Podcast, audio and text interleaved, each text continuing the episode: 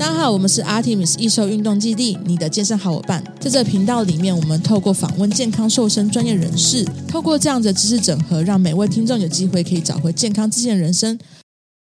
大家好，欢迎收听 Artemis 易瘦运动基地的 Podcast，我是 Podcast 主持人 Karen。那今天呢，我们非常非常开心跟荣幸邀请到，就是一位非常资深的运动表现专家教练，然后他就是汪汪教练。那他今天会跟我们分享一个很特别主题，因为就是现在蛮多的学校啊、校园啊，或者甚至说很多运动赛事，越来越呃注，就是应该说在台湾的整个运动圈越来越注注重这些赛事了，然后也有很多联盟啊什么之类，所以大家都开始关心很多就是选手。那呃，所以在呃运动产业里面呢，就也开始激励体能这一块、运动表现这一块也慢慢被体现出来。那身为一个教练，其实很多人开始往就是希望可以带球队啊，或者带到选手这个方向跟目标去做发展。那其实，在带选手跟带呃，就整个球队整个的心态面，还有整个的方向，会跟带一般人是完全不一样的。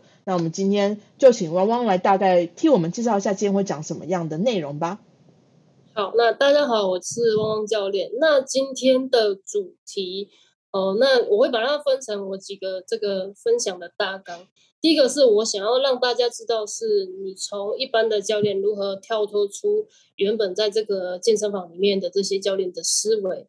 然后第二个呢是，就是当一个教练他的哲学是什么？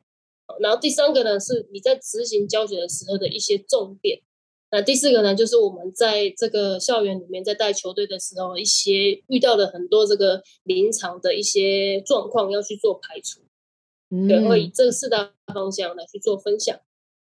有没有？有没有？听起来就是非常非常的，就是提炼再提炼，把自身经验全部提炼出来。就是今天这一集真的非常精彩，大家不要错过了。呃，我先大概介绍一下汪汪教练的背景，他就是呃跟英诺吉就是小豆小豆教官那边有配合的教练，然后他自己本身呢就是也是有带很多球队、带很多选手经验。那我相信，因为现在很多呃不管是赛运动赛事啊，或者是说整个校园对于就是选手或者学生的运动表现开始越来越注重，所以很多教练他未来可能也会想要发展成就是。运动表现，或是呃，这个球队的教练的这个专专项，就往这方向去发展了。所以今天汪汪就会带给我们这个主题：如何带好一支球队。那我们先欢迎汪汪。我也不敢说我是就是经验非常丰富的教练，但是就是就是带了几支这样子。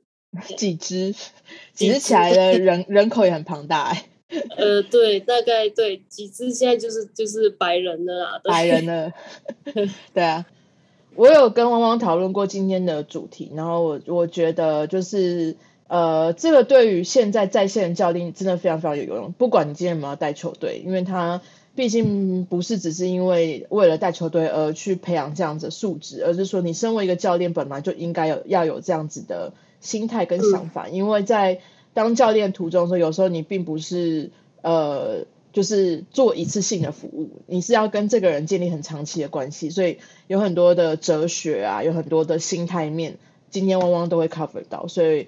就是大大家好，我是汪汪教练。这是今天我想要跟大家分享，就是其实带带球队啊，就是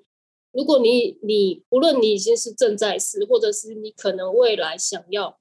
你带你想要带球队，那。你想要相对的，你想要具备，你需要具备什么样的条件以及能力？好，这是今天就是我为大家带来的一个主题。好，下一张。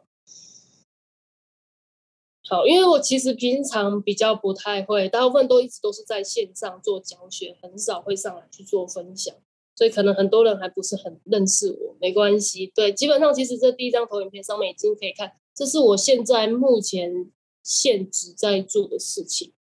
对，那过去在带的一些球队，我就没有特别再打上来，不然会打不完。对，好，这是我目前现实有在合作的地方，或是在带球队的地方。然后简单的说一下我的这个这个来历，为什么会当教练这件事情。其实我从小就是呃一直有在运动上比赛的，只是因为我出生在一个就是乡下小地方，所以基本上其实我到哪一所学校，我的运动表现其实。呃，体育老师都看得到，知道我其实是很会运动的一个女孩子，只是我没有真正的被栽培。哦，直到我就是高中要考大学的时候，我就是想说不行，我还是要持续运动，想要朝向运动这件事情，所以我就自己去拿了这个独立的简章去报名这个这个就是算是呃因为体育而进去的学校，但是还不算是体保生，对，因为学校没有提保生的这个职位，但是你可以透过就是这项专项，你可以这样子考进去，所以我就凭着这样子的方式，就这样子考进去那所学校。对，才开始就是哎，有开始那时候其实就，嗯，遇到那个教练，那个教练就是曾经有带过中华队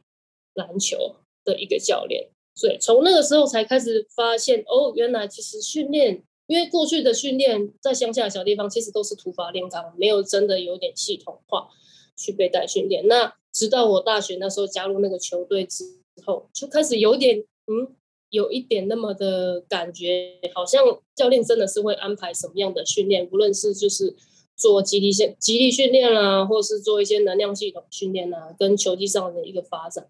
对，才会觉得哎，好像真的在这样子的这个环境下面，好像真的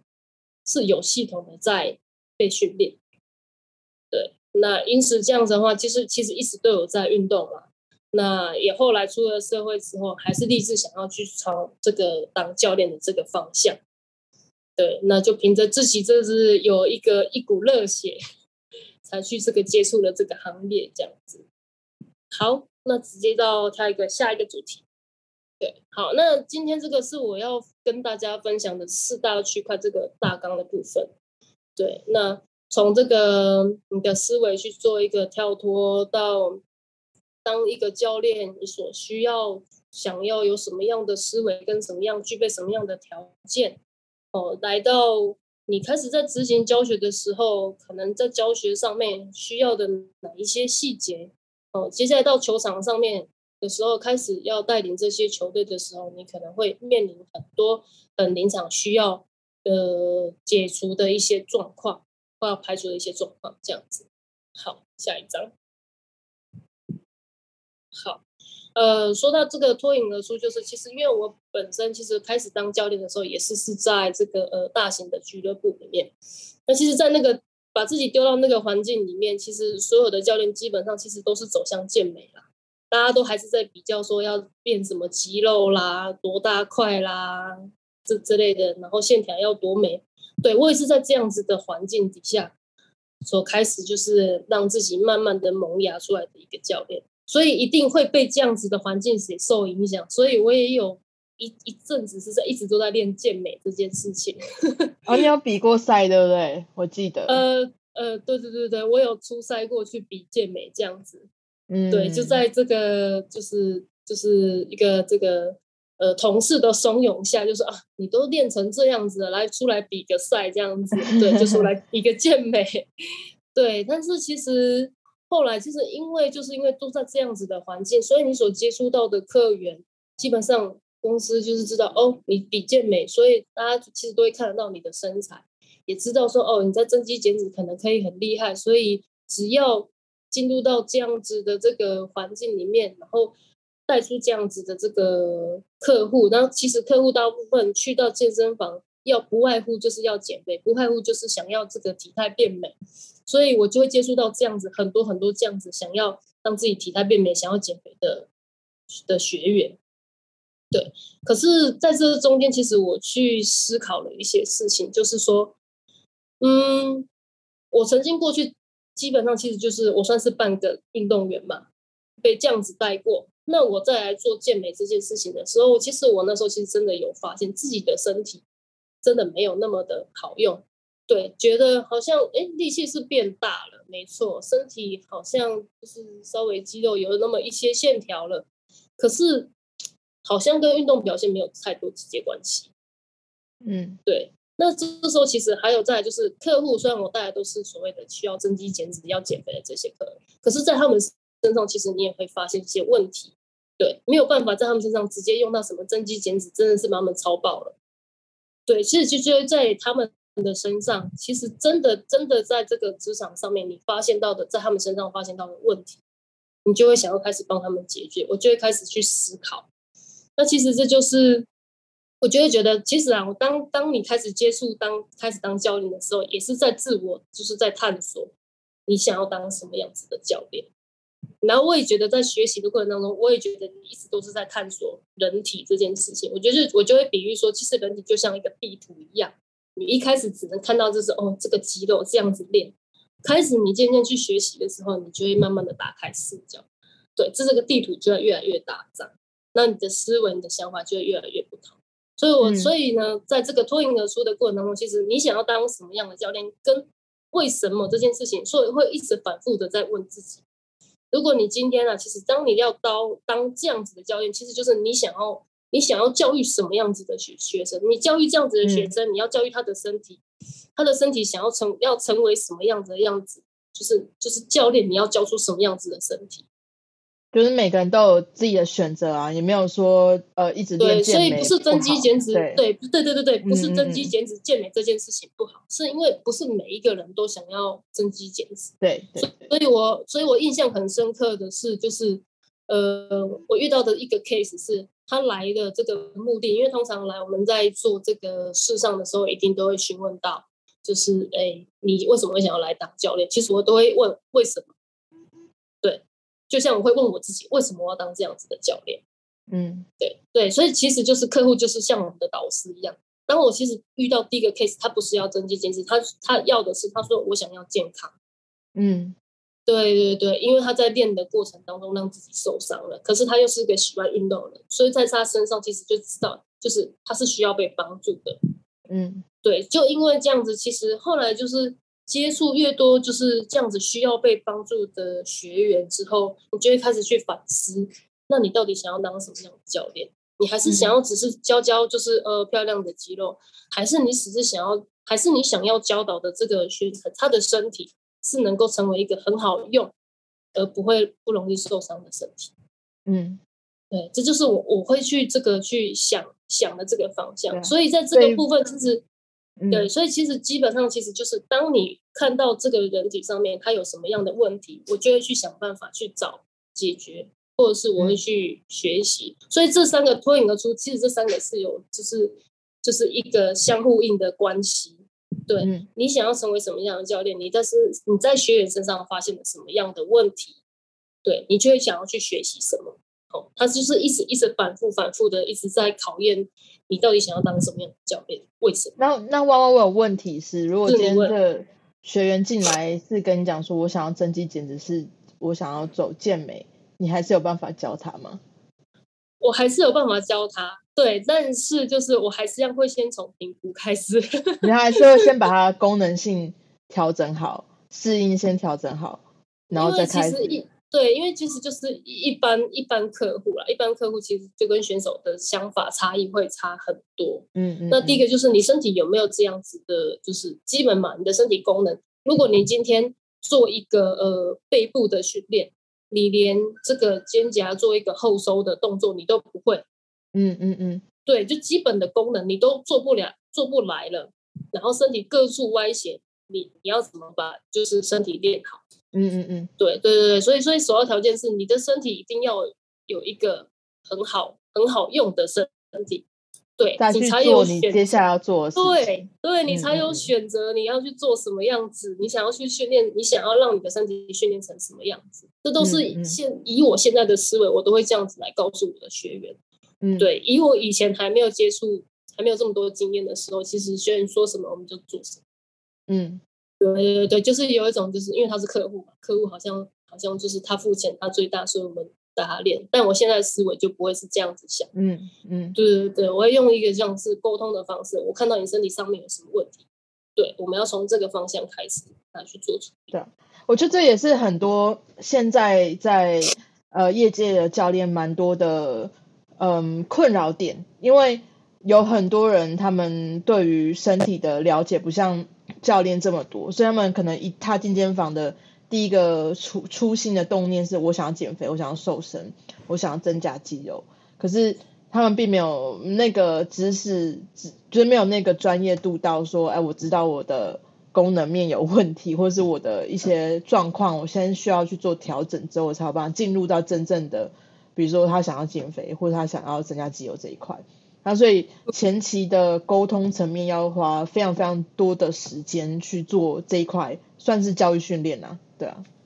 对，所以其实我觉得这是一个刚开始，不论你一开始想要进去当教练的理由是什么，其实我我就说嘛，我也是一般的大型健身房进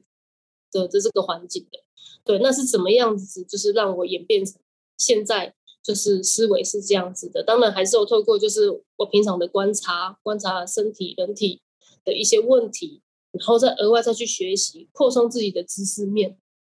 对，嗯、所以这三者就是你想要教育什么样子的身体，哎，你发觉了，你自己觉得你发觉了这个是一个问题，那你要教育什么样的身体，那你就会知道我该学习什么，哦、嗯，你就不会就是走的，就是呃不知道自己要什么，好像现在课程好像很多，好像这个也不错，那个也不错，什么要都要学，好像永远学不完，是没错，就是学无止境，什么都学不完，但是就是。你想要当什么样的教练，一定要先锁定好你的目标，你才会比较有方向。好，那这就会提到，其实刚刚上面的那一张跟这一张其实有一些关系，就是在这个教练哲学的部分。就是呢，就是我刚刚是提到，就是在教练哲学中，我又分成三大的气象。那三大气象，基本知识能力来说话，基本知识哈，其实大家就是上了很多课。我想想说在，在在座的也有很多的教练，其实。就是大家也很很乐于学习，其实大家都会去去上的很多课程。对，其实知识啊，身体就是知识面来说，大家不缺乏，缺乏其实就是自觉自己，就是我刚刚说的，你想要成为什么样的教练的动机。对，你要学什么东西，就其实就是没有没有什么太大的问题，主要是你自己要先你自己要先知道你想要你想要当什么样的教练，好，然后再来是你。你发觉你比较适合，或是你比较擅长，哦，每一个教练都有每个教练的特色，所以你比较擅长做什么样子的这个呃钻研，就是你特别想要钻研什么，对什么特别有兴趣，你就会去特别去钻研什么样子的课程。对，那就会造成你自己个人的特色，你就有个人的特质出来。对，再来是观察力的部分，就是无论你是在观察呃人体也好，环境也好。或者是就是情绪也好，因为因为有带，因为你带的毕竟是人，对，人也是有情绪的，对，所以就是就是有很多的这样子的这些细节，哦，这些都是就是基本能力啦，哦，不要说是只有知识而已，它还有身体，就是当一个教练的基本的能力，对，然后再来是当你已经设定好你要当这样子的教练，你也觉得你喜欢朝这个方面去钻研的时候。你去学习，你就要用身体去体会。有体会了，你在做教学的时候，你比较可以，就是你的知识跟你的食物面能够可以搭得上。对对对，就不会说哦，你知道这件事情，可是你身体却做不出来，却讲不出来，因为你自己本身身体没有体会到这件事情。对啊，哎，汪汪这边可以分享一下，就是以往你在还没有这样子有系统化的训练之前，然后。这些，比如说这些学生好了，他们可能遇到就是什么样的教练的教学状况，跟你呃加入之后再做再带他们做训练的那个差异化在哪里？你是说，如果他他之前是有被其他的教练带过，后来再对对对对对，哦，对对对，呃，中间的差异化其实就是他对身体运用的了解，嗯，对。嗯，有些就是其实也，嗯，我就说，其实当一开始你你我我一开始当教练的时候，一开始对于身体的了解，大概就是只有就是肌肉的位置，训练哪一块肌肉。嗯，对。但我现在去做的训练都是做一个呃呃串联性的动作、协调性的动作的时候，他就不会是用这样子的思维。所以我在带就是。曾经有被就是只被训练过肌肉却没有身体联动的这个概念的身体的时候，就会发现他们身体其实不太会运用，就是就是就是把身体连起来做，嗯嗯嗯，对，就会变成是它变成就是去就是手是手，脚是脚，我手很会出力，我脚很会出力，可是连贯起来却做起来怪怪的。嗯，对，我不知道大家有没有遇过像这样子的学员，或者是他的协调性真的是不是很好的。就是他可能就是模仿那个动作，可他并不知道身体怎么样真正身体运用的含义。对，没错，对对对对对对对，其实差会差在这个地方。嗯嗯，对，所以其实就是当你学习到，跟你体会到，你教出去的东西，你就会观察到。对，这个都是直接很直接的关系。如果你身体没有体会到，嗯、其实你也只能看得到哦，他好像有做到。但是如果是你自身有体会到的东西，你做出来的东西，你看到他做，你就会知道不一样。嗯，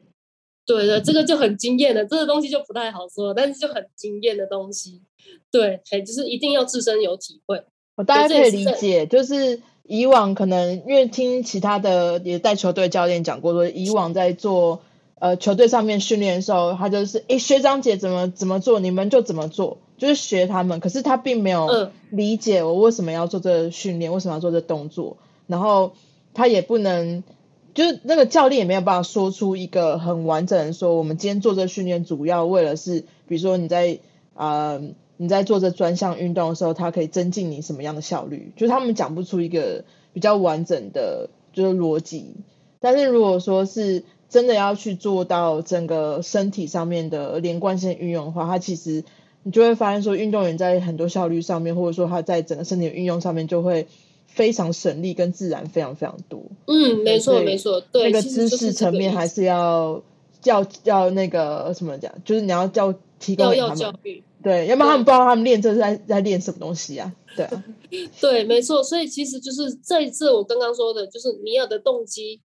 还有。你自觉，还有你的观察力，再加上你的学习体会之后，才会去整合这个知识。所以你就是、嗯嗯嗯、对对，你学到的这个知识理论，跟你身体实物上面能够并行的、啊，嗯嗯，对你才能够教教教学教学的到位。嗯、对，那它就会影响到你所编排这些动作背后的知识理论，这些逻辑性的东西，你就要把它整合起来了。嗯嗯嗯，对，好，这个是我说的，就是基本知识能力的这个区块。那第一个是执行，执行教学能力来说的话，我也把它分成了这个六大项来去说。就是第一个，大家都知道，其实在教学的时候啊，都会有所谓的动作示范，好，还有你指导的技巧。好，那其实在这个这个这个这个动作，其实在这个呃阶段来说，其实我是想要说的是，就是大家很知道。在动作示范跟指导指导的这个技巧，还有你的这个口令，它其实是合而为一。对，就是你身体，就像我刚刚说的，前面的基本知识，你身体所运用到，你身体有体会到的东西，所以你在做示范动作的时候，你就会知道我身体做到的那个感觉是什么，你才可以传达，让他们的脑袋是有画面的。不然你在做的只是他们只是学动作而已，他没有办法做。做出那个感受，对，嗯、这个是很常我会遇到的一些状况。然后再是你在指导技巧的时候呢，就是我说的口令嘛。你的口令来说的话，其实就是要让他简单来说就是简单明了、明白、白话文再白话文不行。对，因为毕竟你你从从照片当中，其实你可以看到，其实我大部分其实都是带的都是学生，学生对于这个人体的画面其实是很少的。他们只知道会打球哦，我很我很会跑，我很会跳，对，所以他们很会学动作，对，所以其实我在看他们，我看得出来是，他就是只是在学动作，有没有做出精髓？对，这就是你自己的自身的这个这个内功了，你自己的这个本事，对，你要能够看得出来，然后让他做出来的时候，在调整的时候，他让他有感觉，他才会知道你在说什么。嗯，哎，汪汪可以举个例子嘛？比如说。在教，对对对，呃，举个例子，应该说，呃，好像其实，在照片上，嗯，可以看到，就是下面是你们的右下角，右下角那个部分，其实我那时候是在特别跟这个球员去解释，为什么在做动作的时候，你要特别去注意你身体的中立位置，因为他们没有概念，嗯、所以会就是乱，就是也不是说乱做了，就是说他们就是学那个样子。对，但不知道为什么我身体一定要回到中立位置，才会是安全的。我的力量的传，嗯，的力量的传递，力量的传递。对，主要就是说你的身体结构在中立的位置上面，它的力量的传递才能够做得出来，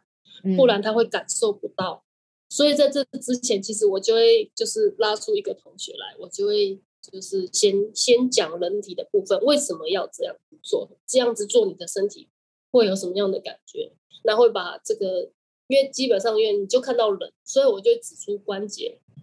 对，好，这个关节，好，因为大家也其实如果是第一次要开始来接触我的训练的这个球员的话，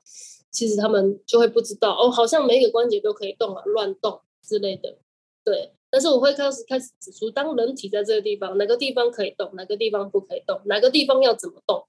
嗯，对，好，是有点像是有点就是真实版的这个解剖，让 他们看一下，就是怎么样去动，怎么动。对，然后我再去做示范的时候，哦，他们才会开始认真去体会我所说的怎么动，哪里要转，哪里要蹲，哪里要弯。他们才会知道，嗯、不然他们就会身体都会一节一节在乱动，你就会很难控制，而且是一次，因为你一次在做训练的时候，基本上就是，呃，像学校人数不同，有时候你一次带三十个人、二十个人、十个人、十五个人都有可能。嗯，对，所以要怎么样让大家就是都同步能够做出你想要让他做出，然后还要有身体有感觉的。动作，所以要把人体稍微再拆解、再细一点，让这些学生们他们比较好去理解。嗯嗯嗯，对，嘿。然后其实就是在其实是在就执行的部分来说的话，就是教学的时候，就是这些有一些学生，嗯，可能他的运动表现比较好一点点，所以你要有一点领导力，让他们知道其实你是有专业度的。但你说的是白话文，对，你不需要讲到。就是太深奥的一些这个知识的东西，但是要让他们听得懂，他们才会知道哦，教练你是真的在替我们想，然后你是真的在带领我们往，就是可以让我的身体变成是一个就是很好很好发挥在球场上很好发挥这个身体。嗯，对，这时候就会，这时候其实呃，球员就会看出你自己在领导他们的时候那个那个时候的态度。嗯。对，那其实，在这个时候，其实有时候学员就是球员这么多，你要有领导力，你也还要有判断力。有时候有些学员总是会一些皮皮的，嗯，对对对，嘿，因为遇到皮皮的怎么办？开骂？呃，我会先我会先了解一下。第一个，因为我说的就是个性，每个人性格都不同，嗯、每个人想要加入球队的原因都不同。嗯嗯嗯。嗯对，所以其实就是在跟大家第一次见面接触的时候，其实我都会稍微就是去了解一下，就是同学或是跟老师这边聊一下，就是同学的状况，让我知道，无论是他的家庭这个背景的状况，对，或者是他在学校的状况，或是他在球场上的状况，我们都去、嗯、去渐渐去认识这个球员，他在球场上为什么会有这样子的表现，那他在练习的时候。嗯，其实都环环相扣啊，就是，是。对，就是他的各个层面状况，不是只有呃运动表现方面，还有就是心态层面也是，就是心态取决于说他到底为什么会有这么好的运动表现，或者说为什么他表现特别差，他可能有莫名的。情绪压力所在，那你要试着去理解他的根源在哪里，把它释放出来，可能他就是一个很好的运动员这样子。对对对，所以其实或许他就是他皮皮的，嗯、但其实他是很聪明的，也是有这种，嗯嗯嗯嗯对，也是有这种选手。对，所以我们要试着去理解他。对，所以我我在学员待当教练，但是就是我不是那种呃很打压式的，你一定要听我的。嗯对，我不是，我不是，我在学校里面，其实，在带球员之后，我我都其实，在集合的时候，就会跟他们讲，有什么问题，你们都可以直接来找我讨论。嗯，对，嘿，有想法，我希望是有想法来找我讨论。对，不是说我说什么你就做什么，你可以有想法，为什么要这样做，你都可以提出问题。对，我都要引起他们去做一些思考。对，或许他们以后也会当教练，对不对？或许我就因为这样子。就是帮助的一个球员往后的这个职癌的这个发展，对对对对，可能打球打到退休之后还是可以考虑。对，他们一定会退役嘛？对啊，嗯嗯嗯，所以其实很多球员就是他们就是要么就不爱读书，要么就很爱运动，嗯，对，所以他们一定会有退役的那年。那退役之后他们要做什么？嗯，对，其实有看过很多退役之后的一些球员的这个往后的生活，有些真的是没有方向，因为只会只剩下只会打球了，没有打球，他真的不知道要做什么。嗯嗯嗯，对对对，所以其实就是在执行教学的这个部分来说的话，其实有它有很多的层面要要要去思考，人性也好，教学这些东西都有。对，那最后其实总和上面的这个问题来说，其实就是再来就是要还是要再整合。对，你要一定要有整合的能力。那整整合能力来说的话，其实就是。你对于这个球队有一个影响力，你跟教练、教练，我们所谓会有教练团，因为有时候带一个球队不是只有一个教练，有时候两个教练来配一个这个呃物理治疗师或者是呃防护员，哎，我们都会互相去做一个沟通。那其实在这三方面，其实就是你你跟这些教练群来说的话的人际关系，你们的这个合作关系还要互相沟通。对，大家在就是大家是一个 team 啊，除了这个球队是一个 team 之外，连教练还是一个 team，超难超难搞的，就是一个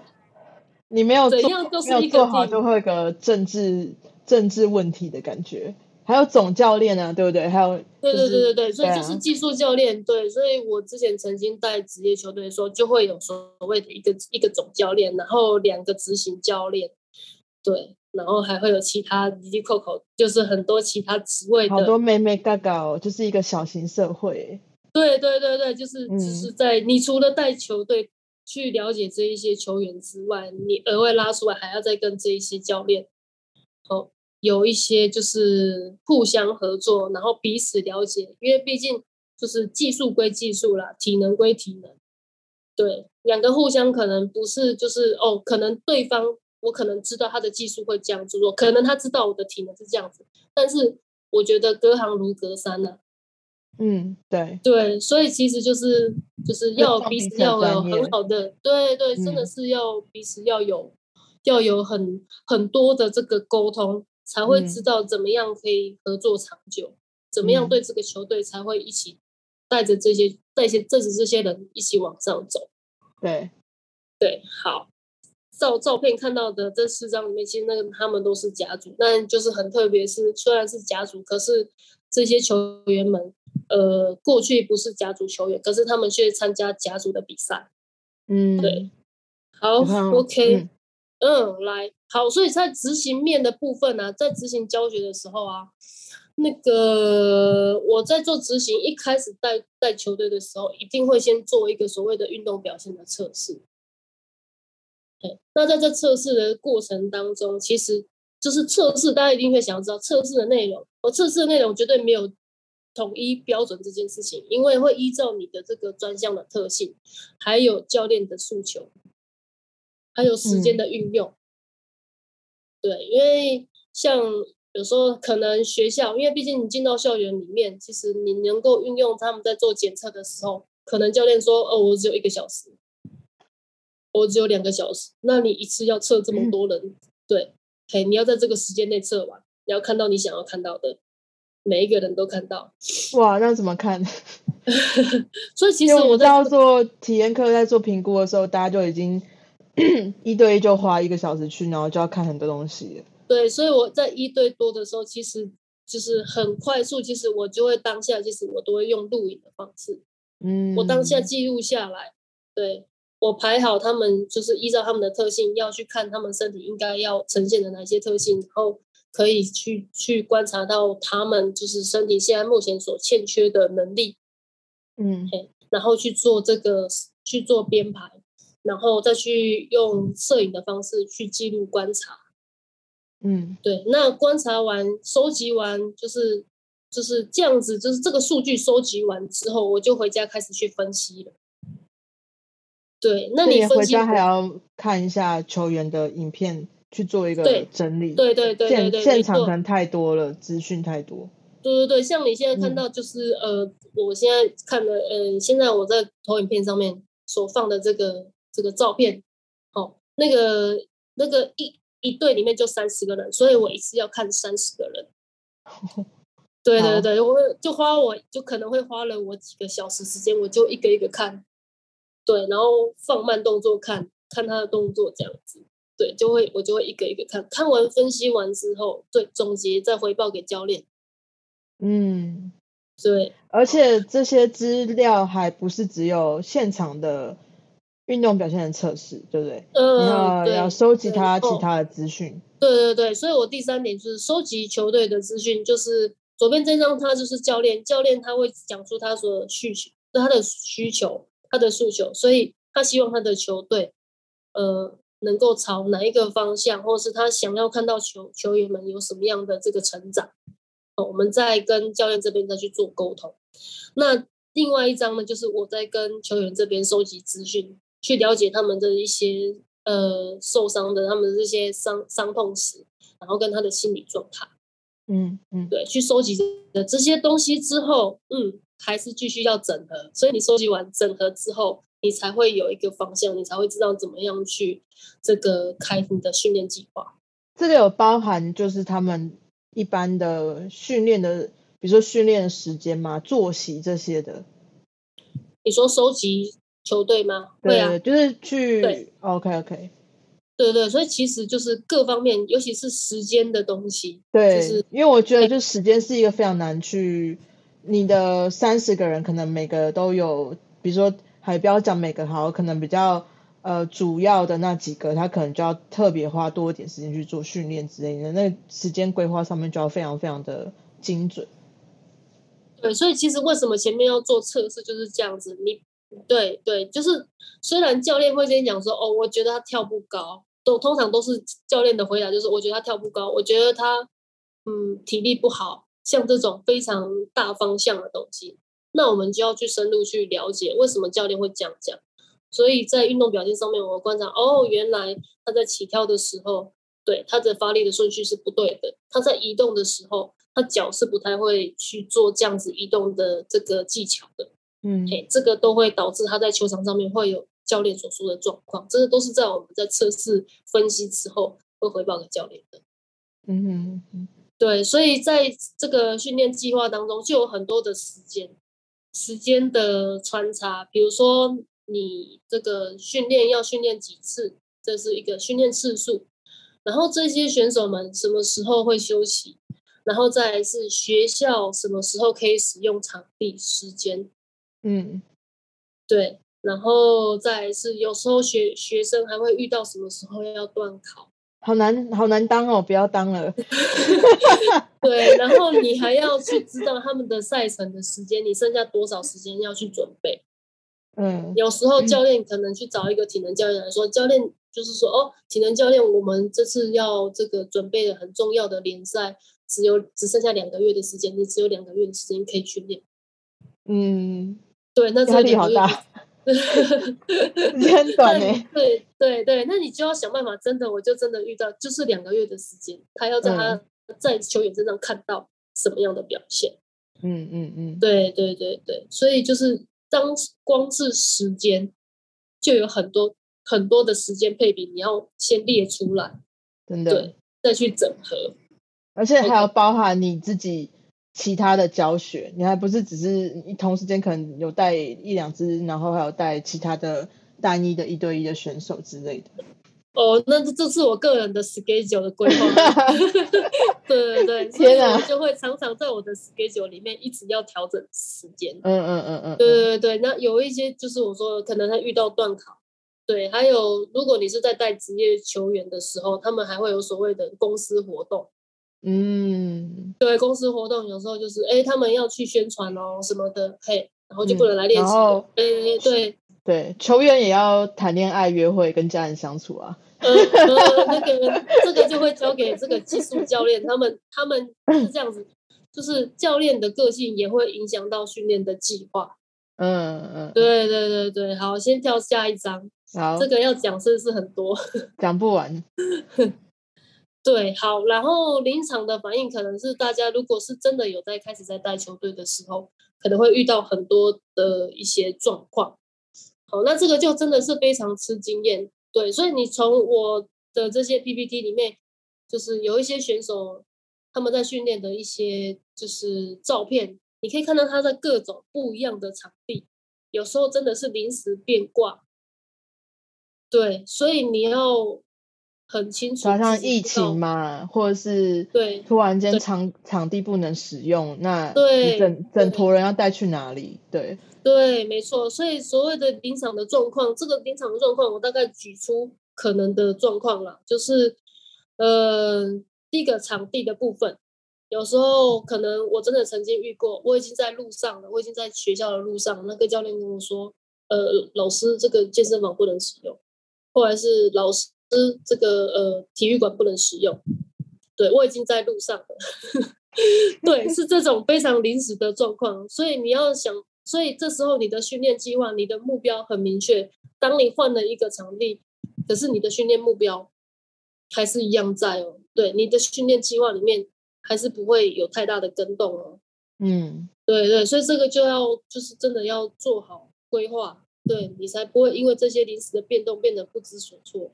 然后再是还有是呃选手受伤，可能前一天、生病啊受伤，嗯，对，有时候是呃前一天教练就是安排了一场友谊赛，但是这种事情有时候他不会跟我说，我不晓得，对，他安排了一场友谊赛，结果他在场上可能跟人家互撞，嗯，或者是跳下来扭到脚这种。受伤的状况，嗯，然后在训练的时候，我已经人到了时候，选手才跟我说：“哦，教练，我怎么了？”嗯，对，嗯，好像这种临时状况，或者是器材的限制。哦，对，嗯，器材的限制，你看我我这个里面的照片，去运用的器材都不一样。有时候是因为真的是场地的关系，会有因为你所能够用的器材有限。然后怎么样去，就是去应变哦，还是一样回到你的训练计划。你的训练训练计划是什么？对，你要怎么样去编排？对，哦，这个就真的是很临时的状况。然后或者是你可能会遇到，呃，选手跟你说：“老师，我等一下要去考试。”老师，我等一下可能要要跟爸妈出去。老师，我可能等一下要去复健。这种很临时的状况，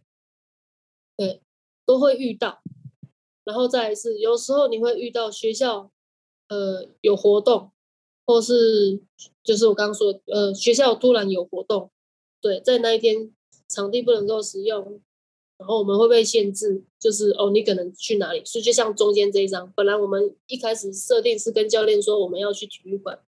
后来我一到现场的时候，连老师都坐在外面，然后看着我说体育馆不能使用，然后我就说好，我知道了。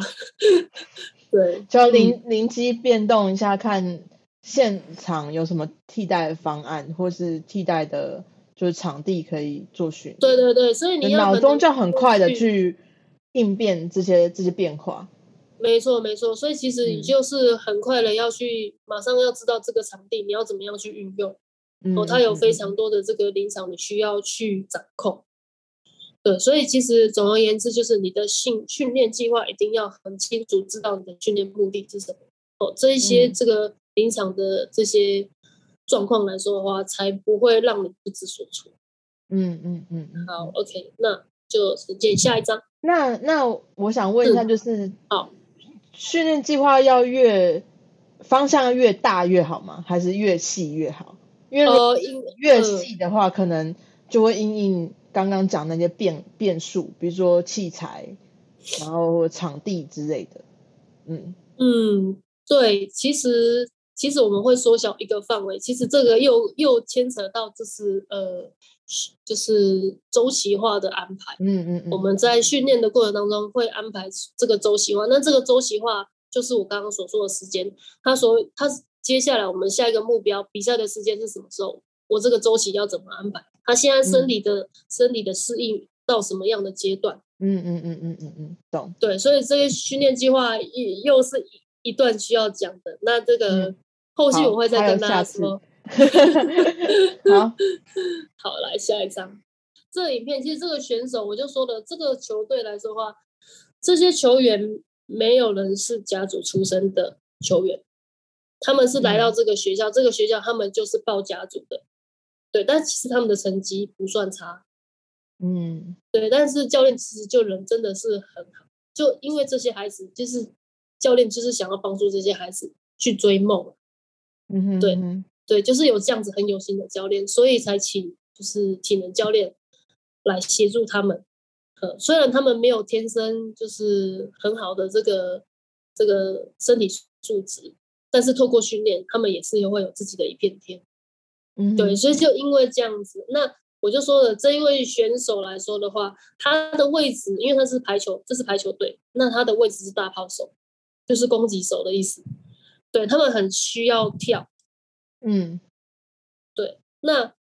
毕竟是排球，所以在起跳的时候，你不能跳过头，不然你就会触网，就犯规了。哦，嗯，对对对对对对，所以我就会常常会在练他们身体的重心，要去掌控这个东西。那因为毕竟好，这个选手就是他们从呃高中一年级练到现在已经高三了，已经跟着我练了三年了。所以我刚刚说前前面是你在咨询教学的时候，你的口令啊，你的口令一定要很清楚，你想要传递什么，他们才知道要怎么去修正自己的身体。对，那他在。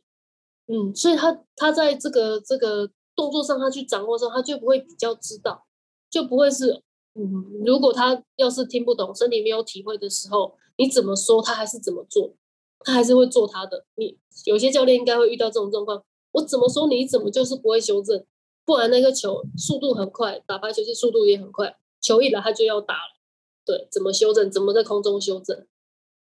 对，这就是每一次在训练过程当中，其实都是就是一一直一直一直在训练这些东西。好，OK，好，所以以上分享来说的话，为什么会有这些东西？好，对，所以就是不论你现在是已经在进行式，已经在带球队的，或者是你可能未来想要想要有机会可以接触可以带球队的话，就是怎么样，就是训练的方，就是我刚刚说的，就是你要去学习什么。你就会成为什么样的教练哦？因为其实我会推荐，就是豆姐他们的系统是，其实他们真的教的很细，也很清楚，而且也很有脉络，很有逻辑性的在在带。对，所以就是我我我自己也是这样子，慢慢慢慢的在学习过程当中，慢慢去转变我在教学的一些思维。对，所以以以上这些课程我都上过。那其实我讲的有一些内容。当中其实都是在 Level One 里面我所学到的，所以才会去改变我这一些想法。嗯，对。那我在带球队的时候，嗯，才会在这些课程当中会有一些这个嗯依据，让我知道要去修正哪一些东西。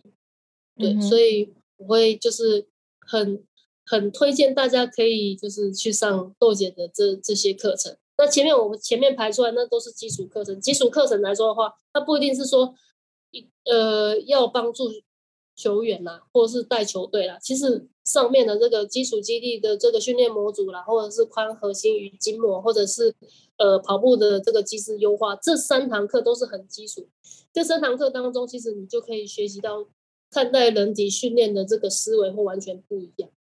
嗯，对，会打开你另一个视角。对，你会从另一个视角去看人体，对，嗯，我觉得是很值得推荐的。哦，它也是其实可以直接运用在就是一般人身上。嗯，对，那 Level One 真的就会比较走一些，我刚刚说的就是呃训练训练计划，他讲到很多就是训练计划周期要怎么安排，对，嗯，然后这个周期会会会运用到去训练哪一些动作。我们都会编排在这个课程当中，对，哎，当然我是觉得，就是如果你有已经有去上了其他的系统，也很好，对，我觉得是无论你学到什么样、什么什么的课程、什么样的系统，其实豆姐的课程一直都在说，将你所学的这些知识理论啊，跟实物整合一样，要整合起来。有一个就是你的这个主轴啊，就是用你有，就是你现在所学的东西，有逻辑去安排你现在的训练计划。所以这些训练计划，你只要运用在这些学员身上，这些学员的身体就直接呈现给你看。那如果他呈现的不是你所想要的东西，你就从在他们身上去学到一些经验，然后去做一些修正，那就是让你去修正你。越来越好，让这些不论是在带一般人或是带球员，让他们在修正你在修正你的思维、修正你的训练想法的时候，你会看到他们的身体会越来越好。嗯，哦，也因此这样子，他们身体越来越好，也会帮助让他们的提升他们的运动表现。对，以上，谢谢。其实我觉得现在就连一般人也都开始在追求，就是好用的身体。呃，其实现在应该是说，就是台湾其实有很多一般人都会报的赛事，比如说路跑，比如说三铁，三对啊，对对对对对，像这种，嗯、像这种，就是真的是我觉得已经蛮蛮多。不论是大厂，大厂会有一些高手，小厂就会一些想要去玩玩试试水温的，也是有。嗯，对，所以现在其实有很多赛事，而且再是就是现在其实大家对运动的这个意识抬头，其实真的蛮蛮高的。对啊，所以大家都会，对对对，所以大家都很很很愿意的，就是从事从事就是就是运动，不论是什么样的专项，都都会有。嗯嗯嗯嗯，好，好，感谢汪汪饭，我觉得超精彩，就是。很认同你的想法，然后也很开心，就是你可以跟我们分享这么多私藏的经验。这我整理，就是我脑袋一直在整理的东西，一直都没有好好的整理起来，就是一直在整。太感谢了。其实跟汪汪认识也很久了，那都没有真的有机会可以好好的了解他，就除了在基地这边带学生以外的世界长什么样子，所以。也透过今天的机会，就真的看到、认识到说，哎，带球队的虽然就是只是照片，但是就会有那种画面感，然后那种那种就是即视感出现那种感觉。好，那很感谢今天差不多了，我们想谢谢王王今天的分享，然后呃，我们就下线喽，晚安。谢谢大家晚安，大家晚安，拜拜拜拜。